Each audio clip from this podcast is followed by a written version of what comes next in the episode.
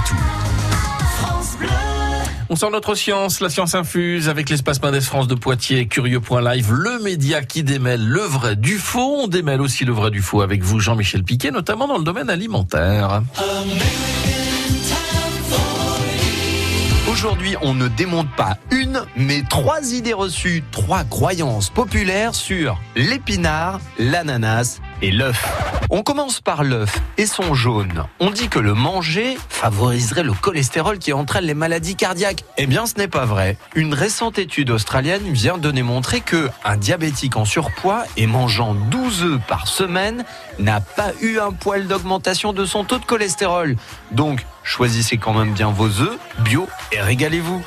L'ananas maintenant, en manger, ça brûle les graisses. Bah oui, ça contient de la broméliane, une substance extraite de sa tige fraîche qui permet de lutter contre la cellulite et la prise de poids. Bah en fait, aucune étude ne permet d'affirmer ce que je viens d'évoquer.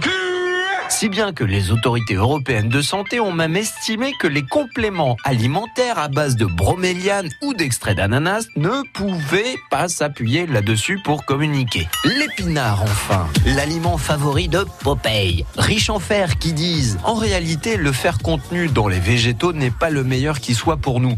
On ne l'assimile pas aussi bien que celui contenu dans la viande rouge, les poissons ou les fruits de mer. Par rapport à d'autres végétaux, l'épinard est même mal classé puisque le thym, le cumin, les lentilles, le persil ou encore les haricots blancs sont bien plus riches en fer que l'épinard. Donc il n'y a pas de doute. Pour être musclé, Popeye, bah, c'est qu'il fait des pompes tous les matins.